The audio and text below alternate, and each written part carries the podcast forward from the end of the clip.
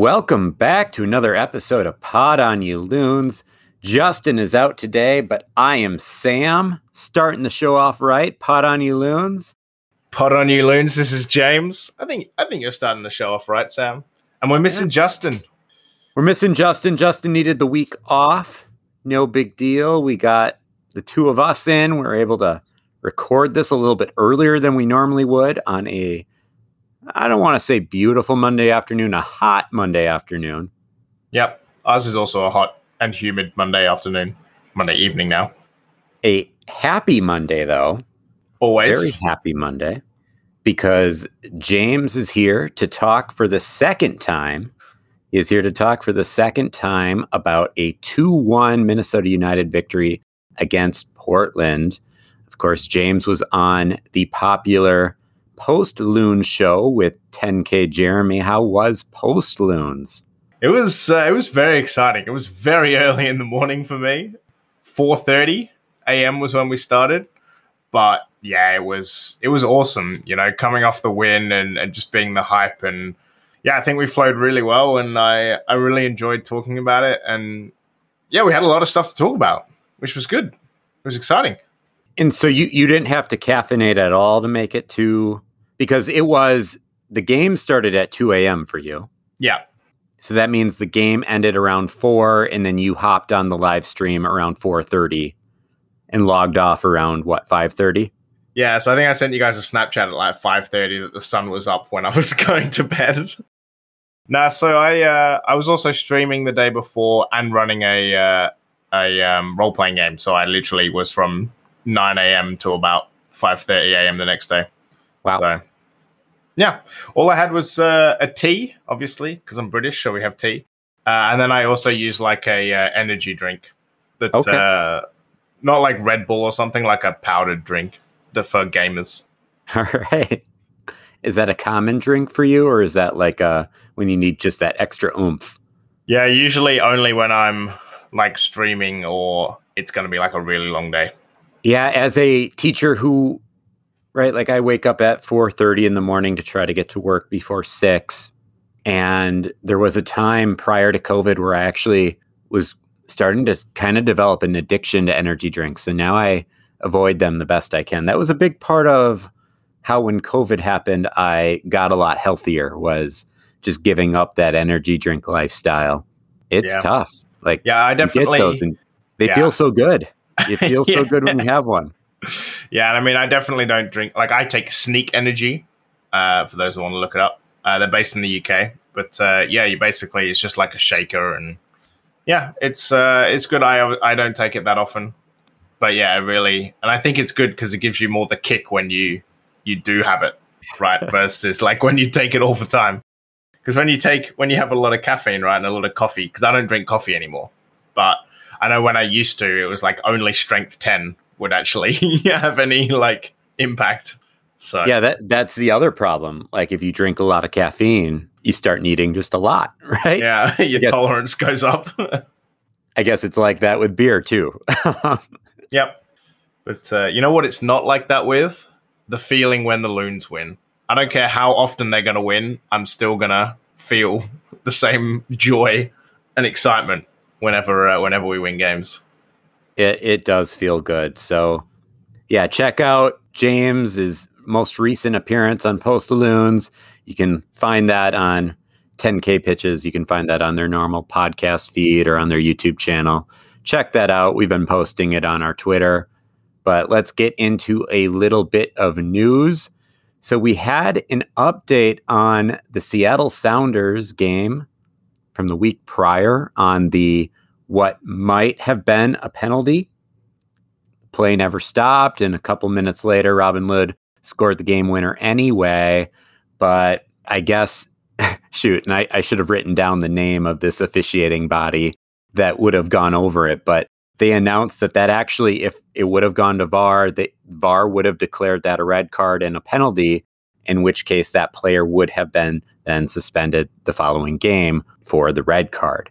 So by that red card not being awarded and by V A R not happening and the penalty never being issued, that player got away with the red card. Should we have got like the goal and a penalty? and the red card? I would like to think so, but I'm highly doubtful because I think we scored anyway, right? So they kind of... Because it's two separate things. Right. The, these are the things, and... Of course, I'm I'm recording this right after work. If we were doing this at nighttime at our normal time, I would have probably looked more into like who was the officiating body that did this and what was an exact quote that they said. But I mean, what I will say is that sure, they got away with one, but Robin Lod winning with that goal at the end, way more exciting than just getting a penalty and kicking it in. True. Also, actually, it even wouldn't have even helped Seattle because uh, they went and lost the next game to uh, Sporting Kansas City anyway, suspended player or not. So, sure, no harm, no foul there. But yeah, it's that would be an interesting one to think about. Like, even though we scored, should they have also taken it back for a penalty and a red card? Yeah. I don't know. It's it's the butterfly effect, man. It's the butterfly yeah. effect M L S edition. Suddenly we're two nil, you know? So we have an update, though, that applies more to this game that just happened. Franco Fragapane, a little bit before Saturday's game, we hear actually from a Minnesota United fan account, so a Twitter account known as M N U F C Fan Page. You can follow them at M N U F C Insider. So I've followed them for a while from our official Pod Loons account. And they posted that Franco Fragapane wasn't going to play. That Franco Fragapane had an injury similar to that of Nico Hansen's earlier in the year. And that Franco Fragapane would be out for up to a month. Well, we talked a few weeks ago about what accounts do you believe? What accounts do you trust? And what we kind of said was Pioneer Press, Star Tribune, The Athletic, any any source like that, you tend to believe that they have their sources and that the information that they provide is accurate. And any other account, they kind of have to earn your trust. Well, I hadn't followed M N U F C Fan Page that much, but this definitely turned out to be true. And right, like I, I have a couple of other accounts that I trust that they have some sort of inside information. They're anonymous about it, but they'll they'll post some details and they'll get that story out before anyone else. Well, in this case, M N U F C Insider, you got this before anyone else because Franco Fragapane was not in the lineup. And then the Pioneer Press later confirmed that indeed Franco Fragapane has a thigh injury and he will be out for two to four weeks. Now, we'll we'll talk about this in a little bit because there is also a rumor going around that Ramón Ábila may also, that his time with Minnesota United may actually be done. So we'll talk about that later in the show. Pioneer Press also confirmed that Michael Boxall is nearing his return and could be back within a week. That would put him back either for our upcoming match at L A F C or at Vancouver. And when I say at Vancouver, I mean against Vancouver in Salt Lake City. So Michael Boxall hopefully coming back soon. And then we just got a few little updates about the various teams that a lot of us follow. U S Women's National Team. They had they opened up their Olympic play with a zero three loss versus Sweden. They followed that up, redeemed themselves a little bit with a six one win versus New Zealand. Now, by the time most of you listen to this, the U S Women's National Team will have closed off their group stage against Australia. They're going to be playing at like three a.m. on Tuesday morning or some god-awful time like that. They are currently ahead of Australia on goal differential, which means that a draw would be enough to clinch second place in the group and would for sure mean that they advance to the lockouts. If they lose, they got to hope that they secure one of those top third-place spots, which could be difficult. So... I don't know, James, you got any interest? I know I know you spent a lot of time in Australia. What are you thinking? U S A versus Australia. You got to be going for Australia, I assume. Yeah, of course. I tell you what, I feel I feel sorry for you guys who woke up at uh, three thirty a.m., I think it was, or three a.m. to watch that game against Sweden, because I watched it in uh, quite normal time for me during the morning, and uh, it wasn't good, to be honest. But uh, no, I didn't watch the six one. But uh, yeah, it's always nice to come off with a with a resounding win afterwards. I saw, uh, oh, was it Abby Wambach tweeted that uh, after the loss to Sweden, that she uh, wouldn't like to be uh, New Zealand who had to face uh, the U S team next because there was going to be vengeance. I think even with a draw, Australia might go through with the with the third placing as well, because four points hopefully should be enough. It's honestly quite difficult for me to find any tables or anything from the Olympic site because it doesn't really doesn't really seem to give me much in the way of actual help in trying to work out what's going on. Well, I, I use the E S P N one, so you can look that up. But what I appreciate about being friends with James is I did not wake up at three a.m. to watch the Sweden game because James, well, one, I wasn't going to wake up at three a.m. anyway. Are you kidding me? But I was going to watch the replay. And by the time I woke up, I had a text from James saying, it's not worth watching the replay. So James, do us all a favor, just for the listeners out there, at the end of the Australia game, this doesn't mean they won. This doesn't mean they lost. This doesn't mean they, they drew. Just say worth watching or not worth watching. And that will give all of us Americans, uh, that will give all of us Americans some insight on what we're getting ourselves into. Can you do that for us? I can do that for you. Don't worry. Yeah. Was, so uh, if you yeah. happen to be listening to this before watching the game or f- before checking the score, just find C P T James Force on Twitter. He will give you the update on if it's worth watching or not. I, I did see that there were uh, some people, some Minnesota fans who were uh, tweeting along with the game. Uh, and there was just a series of like depressing tweets like, why did I wake up for this? This is terrible. It's going to be a good game, though. I mean, Australia lost four two to Sweden. So we're uh, we're both in that boat about losing to Sweden. But we beat New Zealand two one, so of which I caught the end of that game. So I think it'll uh, it'll be interesting to see uh, what happens. And hopefully it's a draw, so we both make it. That's the plan. There we go. U S men's national team is currently in the Gold Cup. They just defeated Jamaica one zero. That was a late goal. I think late, late, late in the game after the eightieth minute. I forget exactly when. But they advance to the semifinal. That's going to be Thursday, July twenty-seventh versus Qatar. At six thirty p.m. twenty-ninth. Thursday, twenty-ninth. The twenty-ninth? Yeah, twenty-seventh is uh, uh, tomorrow.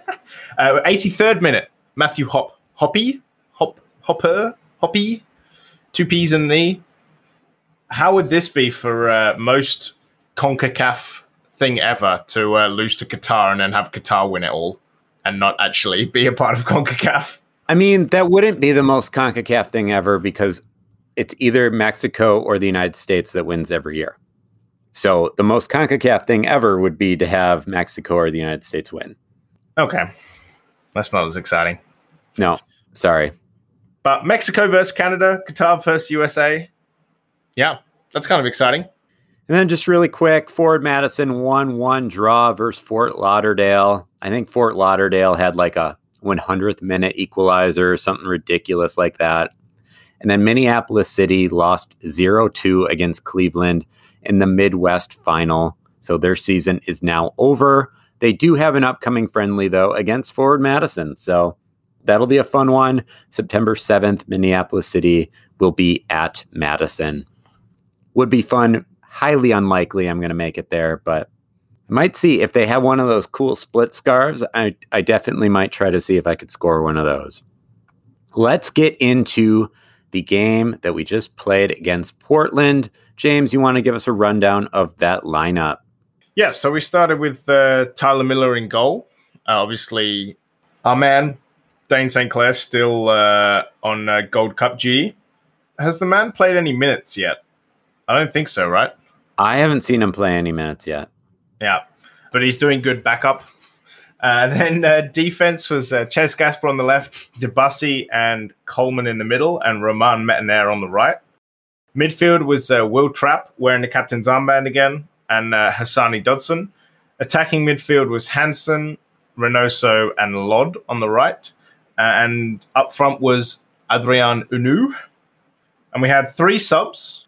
I think we're in a rhythm now. I think we're getting three subs a game or more, and I think we're, you know, we're learning how this works. So that's good. Uh, fifty-seventh minute, Finlay comes on for Hansen. sixty-fifth minute, Agudelo comes on for Hunou, uh, which kind of shifts the formation around a bit, puts a lot at nine. And then uh, eighty-seventh minute, Gregush comes on for Reynoso. And yeah, we, we know that this game worked out in our favor. It was a two one win for Minnesota, but in the tenth minute, it was Portland that opened up the scoring with a header by Felipe Mora. James, what's going on in your in your mind right now? You're you're staying up late watching this game. You're all prepared to talk all about it on Post Loons. But how would you summarize what you experienced in the first half? Because I remember Jeremy asking you, he was like, James, be honest. If you weren't on Post Loons right now, would you have stayed awake after the first half? Probably not. Um, I don't know. I, I like back then I said no, and I probably wouldn't have even stayed up for the game, to be honest. But it was definitely you, one. You those, watch a lot of replays. Yeah, doing work. But you know, I think it was one of those things. Like we had a shot in the first minute, and we had a good attacking start, and we just sure like we went down one nil after ten minutes, and I think Mora beat Debussy. Like, Debussy was tracking back and kind of had him behind him, and then Mora just ran straight in front of him, like straight across him and scored a header. But, I mean, apart from that, we looked really good in the first half. I think Lod had four, five shots on goal. I think at halftime he had five shots on goal out of the twelve or four, and Reynoso had, a, like, three or four. And we looked good, and twenty-fourth minute, there was a great save. Really, Lod should have scored, and it was like this incredible save where he kind of catches it between his legs. Yeah, halftime looked rough. Halftime was just another one of those like, oh, hey, it's the Loons. We have twelve shots. We have one on goal, and we don't look like we're scoring. And we're down one nil, and we've had sixty-two percent possession. So but nervous. At, at least those shots were there. At least yep. those shots were there, because sometimes when this happens, you're just... At, I guess what I'm trying to say is all that has to happen, right? All that had to happen was to just hit the target, hit the target even just more often, not even all the time. Because there are some times that we go into the half and we're down and we're just like, we got to change everything because right now we just have nothing going our way. In this half, we definitely had some things going our way. Yeah, they didn't, they didn't take my advice, Sam. Remember what my advice was last week in our pod? I, I told... Adrian Heath that all, all training just needed to be was shooting balls at the goal to put them on target. And eight percent on target was not a good stat out the first half. But the second half rolls around. Well, yeah, the second half does roll around. And the, the goals start coming in after we have two substitutions. So Finlay comes on to Hansen, as you said, in the fifty-seventh minute. Agudelo for Hunou in the sixty-fifth. And that's when scoring opens up for Minnesota United, and it was Chez Gasper, a header assisted by Dotson for his first goal of the season. No man deserves a goal more, I think, than Chez Gasper. He's played every single minute, and yeah, I was just super happy that uh, he rose above, pumped a header in, and uh, yeah, suddenly we were back equal. And you could you could sense the annoyance at about uh, an hour when we weren't scoring, because you could hear Allianz just getting uh, itchy. Yeah, and I, I saw the excitement in Chez Gasper, and I remembered this during the MLS's back tournament last year. He was, if if you remember, he was actually selected.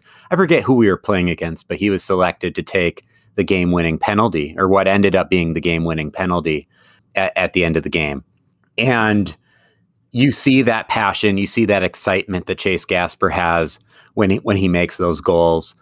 He does so much for this team. The game clearly means so much to him. His team means so much to him. And it just kind of remind, reminded me that earlier in the season, Chez Gasper had a rough go. There were some goals that were scored against us that, right, Chez Gasper was the guy, right? Chez Gasper at least was the guy that who was most responsible.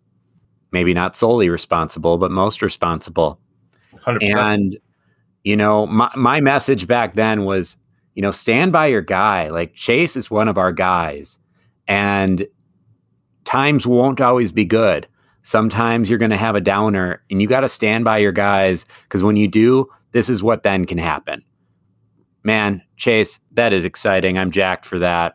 Yeah, I mean the same. Like when you lose four nil, uh, sorry, when you, well, we did lose four nil, but when you lose the first four games of the season, you know, your defenders are always going to go under scrutiny. Um, and I think definitely Chase made some mistakes that were quite obvious. But yeah, I mean, he's bounced back. And I mean, Adrian Adrian Heath hasn't lost faith in him, you know. He's played the guy every minute of this season through the thick and the thin and the wins and the losses. So he clearly backs him. And I think it was great that he uh, they managed to get one in to draw it level. And then, and then in the eighty-fifth. Finally. Right? So, I, I, again, we were talking about this last week.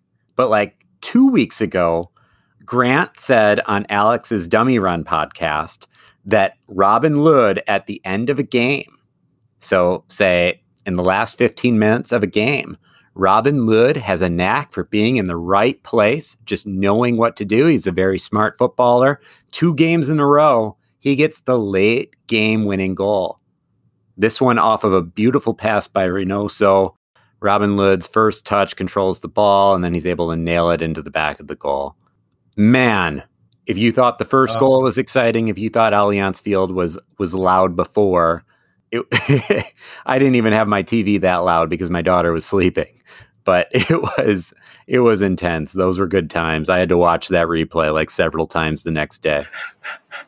Oh man, uh, yeah, my uh, my girlfriend was away this weekend, so uh, I was shouting around the house like, "Yes, yes, man!" And I'm always here for the bow and arrow. I don't know where that celebration came from or what it actually means.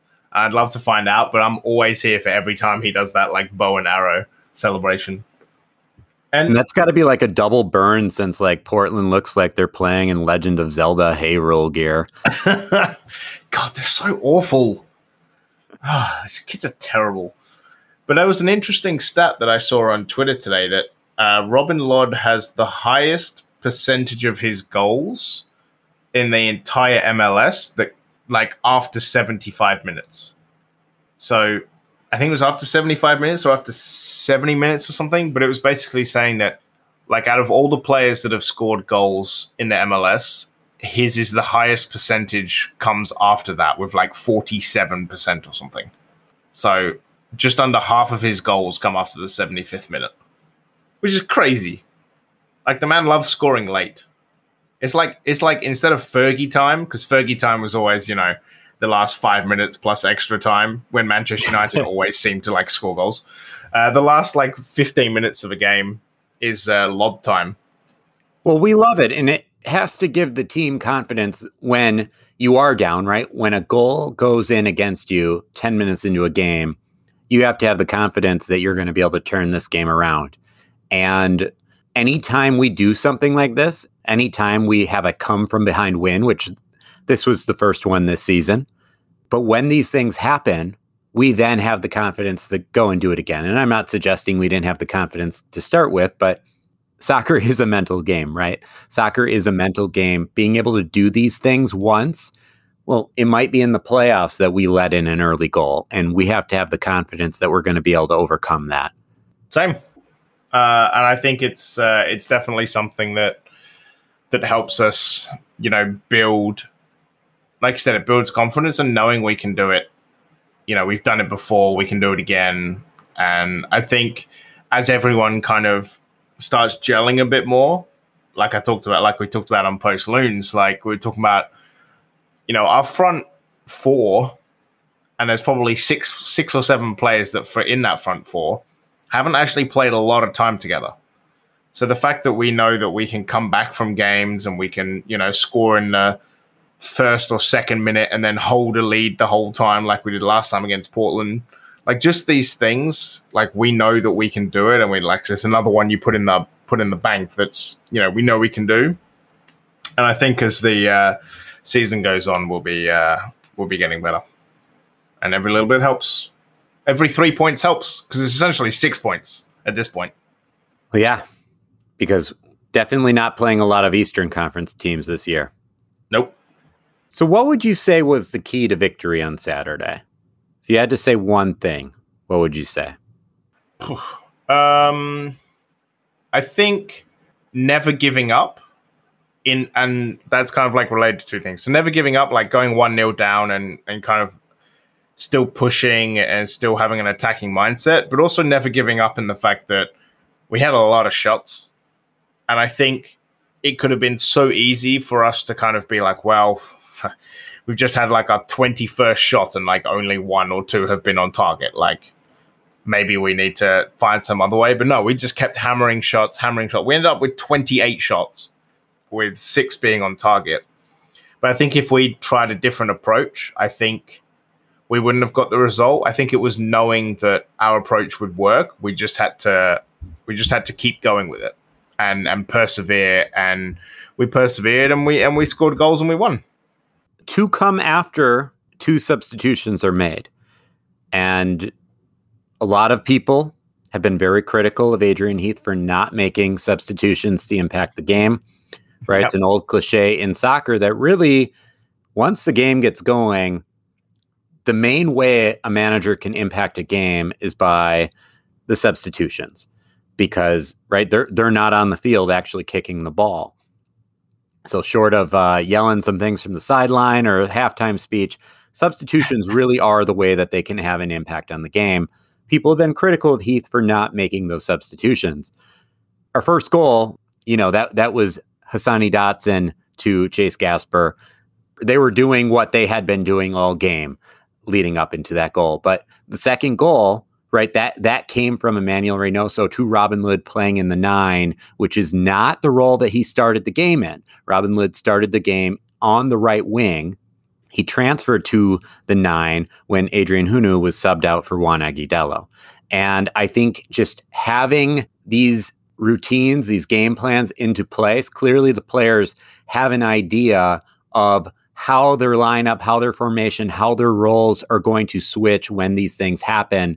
And you've seen now two, two games in a row, this has been very successful for Minnesota United, switching Robin Lod to the nine when needed. Yeah. And I mean, it, uh, it really works. And yeah, I mean, I don't have much more to say. You know, he's he's changed to the nine twice and he scored two goals late and we've won both games. So like it's clearly it's clearly something that works. And I think we're in a rhythm now. And I think Adrian understands that. And yeah, short of throwing a water bottle around at halftime, like you said, like subs are uh, subs are the way to do it. So I think it's uh, I think it's been going well. Long live uh, more of Robin Lod at number nine. So we referenced earlier that there's some smoke around Ramón Ábila, right? Like against Colorado, that was three games ago now. Against Colorado, he gets the red card for punching a guy. Against Seattle, he was suspended. He couldn't be in the lineup. But now against Portland, he was allowed to come back. We could have had him in the lineup, but he wasn't even on the bench. We hear a rumor, and I, I couldn't quite tell if it was M N U F C fan page. I, I couldn't quite tell because the rumor seemed to come from Reddit or something like that. I couldn't confirm yeah. that the Reddit account was the same account as the Twitter account. But people were saying it was the same person that had inside information about Fragapane is now saying that Ramón Ábila is on his way out, that Boca is going to reassign his loan and that he no longer will be in Minnesota United. There's smoke. I, I don't know if there's fire to go with that smoke, but we we talk about these fan Twitter accounts that once they start being right, you can start trusting them. And we've now seen this account be right about something. If they are in fact right about Ramón Ábila being on his way out of Minnesota United, where does that leave us at striker?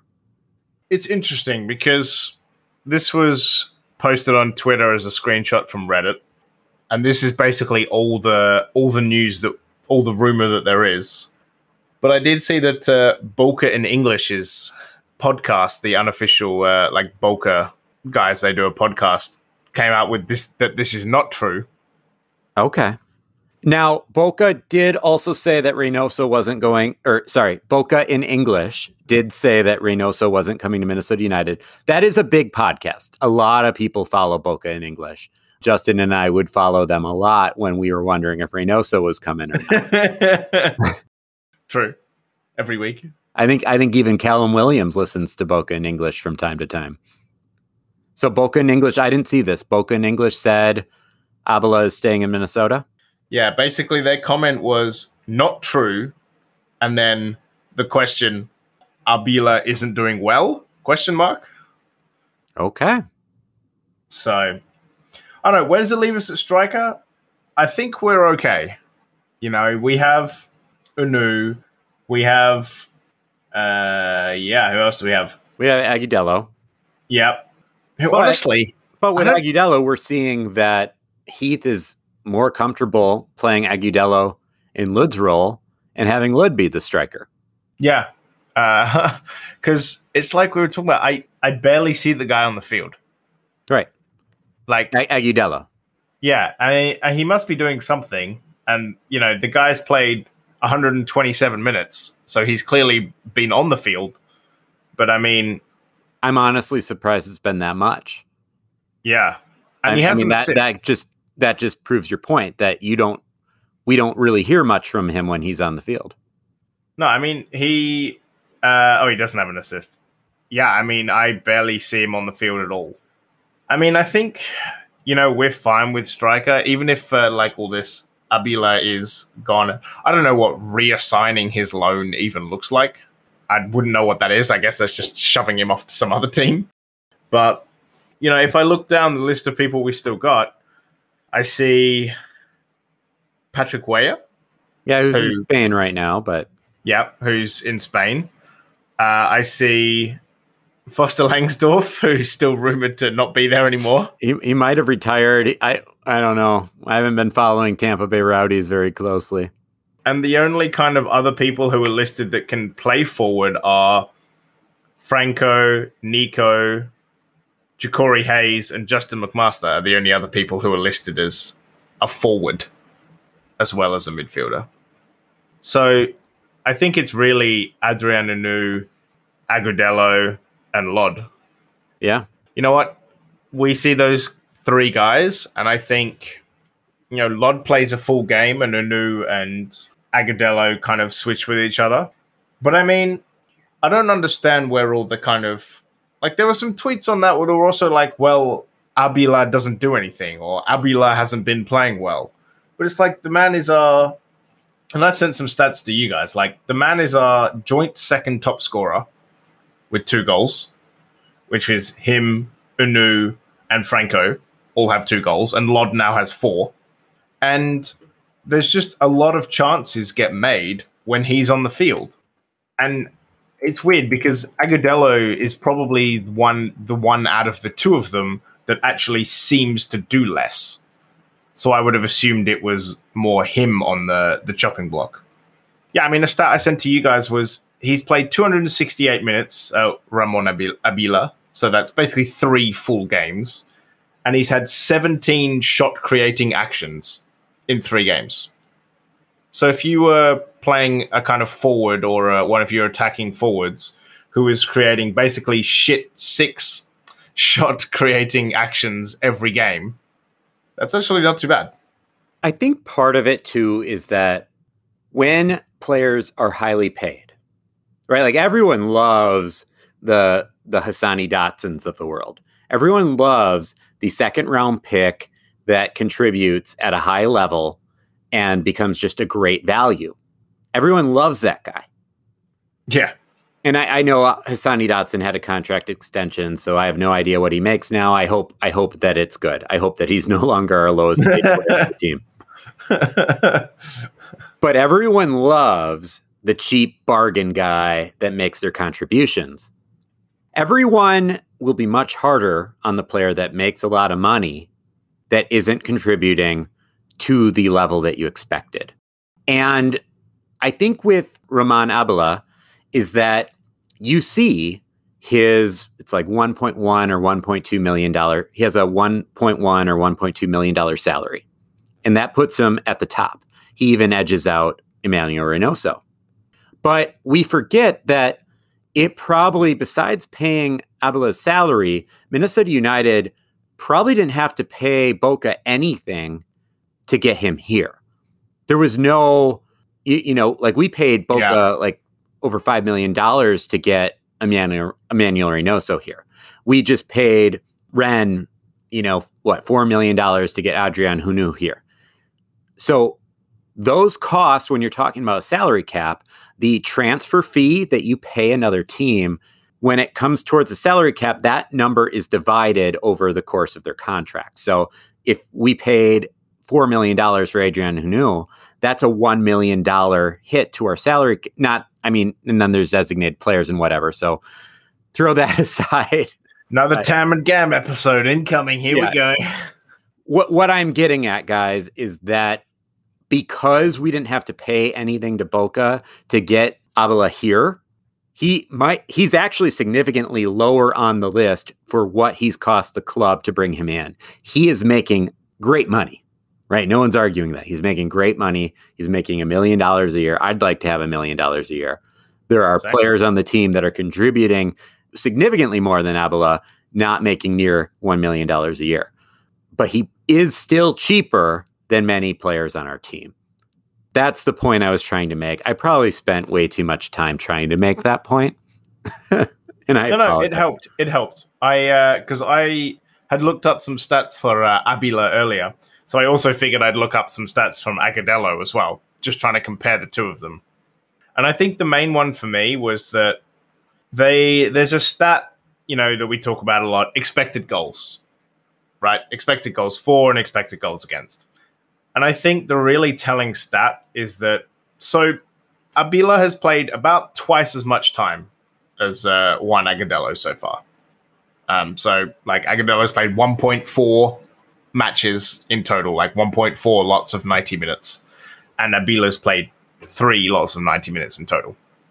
But if you look at, there's a very interesting stat that is team success, which is basically how good the team gets or doesn't get when that person comes on the field. So Abila, when he comes on the field, we are expected to score seven goals since he has come on the field. So within three, within essentially three games, the Loons should have scored seven more goals because just because he's been on the field, right? And we should have let in five more goals. But like we're always going to let in goals, so that's fair enough. But then you look at Agudelo, who basically is averaging over the same time period, so I just use some simple doubling maths, less than five expected goals when he's on the field. So we're literally expecting two more goals for Abila just being there versus Agudelo being on the field. And we're letting in about the same amount. So if we're letting in the same amount of goals on expected, it's much more beneficial to us to have Abila on the field than it is to have Agudelo on the field. Sorry, I went a bit, I went a bit maths nerdy, but essentially uh, Abila is better than Agudelo in terms of what our squad looks like and how many expected goals we should be scoring. I like it. Also, speaking of goals and assists, can we talk about that was Ray's first assist for the season, by the way? It was, yeah. He's had one assist, but he's expected to have had two point uh, three point six assists already. Right, and it's I think it is obvious to still see the contributions that Ray is making, and I, I don't think anyone is suggesting that Reynoso is not the player that we believe that he is, but he had, what, seven assists in just the playoffs last year? So for Three him games, to yeah. be fourteen games into this season, and he missed a few, I, I forget how many games he missed, but we're fourteen games into this season and he only has one. That's just not what we're expecting uh, from a player of Emmanuel Reynoso's caliber. He missed one game, by the way. He just didn't start in the Oh, game. yeah, yeah, you're right. you're right. He has one goal and one assist over just over eleven sets of ninety minutes. It's easier to break these stats down into how many basically full games they've played. But one goal and one assist in eleven games is, uh, yeah. So one thing that does have Minnesota United fans a little bit worried right now is actually a different Argentine, and that is Franco Fragapane. Since his arrival, Franco Fragapane, he's been electric for Minnesota United. He's been a difference maker, both in terms of assists and scoring. And he could be out up to four weeks. We have six games in the next four weeks, all against Western Conference rivals. How do we see Minnesota United working without Franco? How do we overcome his absence? Yeah, and I think it's I think it's tough because, you know, the man has three assists and two goals. So after Robin Lod, he is our second most active in terms of he has like five goals and assists, and only Lod has six, and everyone else has two combined goals and assists, right? So he's essentially our second best attacking player at the moment.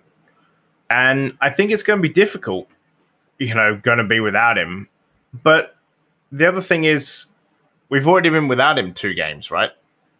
And we've actually won both of those games. So, yes, I think it's tough because he's such a good player and he's shown us that, you know, he can do... So he's only played six games. So he's basically getting an assist or a goal every game for us. And someone who's that good so quickly, I think it's I think it's a big loss because it's also going to cut into the amount of time that he has to gel with these guys. You know, Lod's played nine games, Anou's played eight, Abila's played ten, but he's actually only been on the field for like the equivalent of three of those. Uh, Dodson's played uh, in fourteen and Reynoso's played in thirteen. And I think having those guys, and Hansen's played in eight because he was also injured. So I think that it's going to be tough because I think the rest of these guys are going to gel and kind of build that bond. And Franco's really been hitting the ground running and really, really smashing it. And now he's not going to be there for, how long did they say? Like five games or something? I, I think it would be up to six. If, if we're talking yeah. four weeks, and we'll just say from today, there are six games in the next four weeks. Yeah, and that's huge. Like, that's a lot of games to miss. But I also think it's just going to help everyone else as well. Yeah, you know, and we're winning. We're winning games at the moment. And, you know, if you look at the schedule, we had Seattle, then Portland, and then L A F C we've got coming up. And we already said before Seattle, we would be happy for a point against Seattle, right? Because they were league leaders. And suddenly we're six points out of six points, even without Franco. So I think we have a strong squad and we can win games. And Franco is just an extra piece that really like pushes us to be kind of top playoff contenders. That's that's how I think about it. Yeah, and I, I guess I just want to say is that I think we've seen enough from our supporting cast to have faith that we can fill in we can fill in the void. Nico Hansen may not yep. be up to the level of Franco Fragapane, but Nico Hansen has proven that he can play at a high level and contribute to this team. Ethan Finlay, you guys talked about on Post Loons, Ethan Finlay has really reinvented himself as someone you can rely on late in games to come in and make an impact. So having yeah. having Nico Hansen, having Ethan Finlay, having that flexibility with Juan Agudelo and Robin Lod, some of this versatility you have in here with these guys, I think that that makes it a lot easier to make do uh, with Franco Fragapane out. If you remember earlier in the year, we didn't have a Nico Hansen, right? We didn't have a Nico Hansen that was comfortable on either side playing on the wing. We were we were throwing Hassani Dotson in there more often than not, taking Hassani Dotson away from the central midfield role where he excels in. And I, I just I think right now we are built to handle this void better than we were earlier in the season. Guys, it's tight right now. We have twenty-one points in fourteen games. So we've played fourteen of our thirty-four games. We have twenty left to go. We are in sixth place. The top seven make the playoffs. We're in sixth. And now we're we're only three points out of fourth place, where Colorado has twenty-four points. And remember, fourth place gets to gets to host a playoff game. So we want to overtake Colorado. We want to get into that top four. We're close. We're in the running. But then again, we are only two points ahead of eighth place, which is Portland. So if we would have lost to Portland, that would have been us. Yeah. That's how close this is. So this next month, without Fragapane, and as as we've seen when following this team, anytime we think we're good on injuries, we're not. So everyone collectively knock on wood right now. But these last twenty games, they're going to be intense. They're going to be close. And and really, the thing that we that we have to do, and we're going to sound like a broken record, we got to score goals. The only people who have scored less goals than us in the Western Conference now is Austin. Like Vancouver, Vancouver just banged in two against L A F C in a draw. Uh, yeah, you know those guys. You know they've scored more goals than us, and it's just we're just not.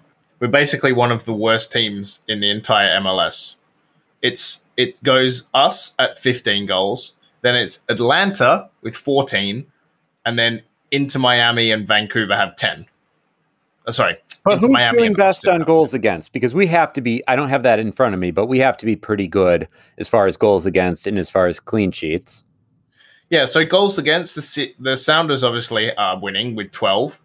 Austin are second, even though they're bottom of the table. Okay. Pickett uh, with fifteen. Uh, Real Salt Lake have sixteen, so do Colorado, and then Sporting Kansas City, L A F C, and us are on seventeen. And worst of all are San Jose, uh, worst of all is the L A Galaxy, who have twenty-six goals against but are in third place. All right. So must be some fun football watching L A Galaxy. Yeah, they've had uh, forty-nine goals in fifteen games. So there's over three goals every time they play a game. Well, cool. Well, guys, coming up, we got, as we mentioned earlier, U S Women's National Team versus Australia in the Olympic group stage, the final game of the group stages, to find out if our U S Women's National Team will be advancing to the knockout rounds. That is Tuesday, July twenty-seventh at three a.m., so it probably already happened by the time you're listening to this. Minnesota United plays at L A F C Wednesday, July twenty-eighth. That's at nine thirty p.m. Man, James was waking up, or not waking up. James was staying up until two a.m. to watch a game, and I am dreading staying up until nine thirty to watch a game. The football continues, though. U S Qatar in the Gold Cup semifinal. That is Thursday, July twenty-ninth at six thirty p.m., and then Minnesota United is at Vancouver, at Utah. That is Saturday, July thirty-first at nine p.m. So I have to stay up late to watch our Loons twice. You know, some these games might might be okay for me to watch. Yeah. You know, I think uh, the uh, the L A F C one starts at four thirty. Yeah, that's not bad. That's a, that's a wakeable time. Yeah. yeah. That's more my speed. That's more my speed. Yeah, fair. But no, I'm excited. I think, uh, yeah, I'm. It's going to be interesting to see how we stack up against L A F C. Like I said, they just they just drew to Vancouver, who are twelfth, uh, two all, and Portland beat them. It's that triangle, right? We beat Portland. No, no, no. It should be, no, no. Forget that triangle because that would have L A F C beating us. No, I think we're uh, anti-triangles on this I show. Think, Yeah, I think if we can uh, if we can find a way to shut down uh, Carlos Vela, then uh, I think uh, I think we'll be all right. Well, cool, man. Well, before we go, James, you're you're dressed in a spiffy kit, some black and white stripes. Yep. Random jersey. Now, without saying exactly where you got it, because no one's paying us to talk, but it is kind of cool what you did. You want to just explain to the listeners why is it that you're wearing a black and white jersey that says S F C? Yeah, uh, it's an Umbro kit as well. That's uh, not many of those hanging around. So basically, there's a company in the U K uh, where you can basically buy a mystery shirt. And they do um, this in the U S too. I think it's a it's okay. a British company, but you can uh, they'll they'll ship to the U S. Yeah, yeah, they ship to the Netherlands. They'll ship everywhere.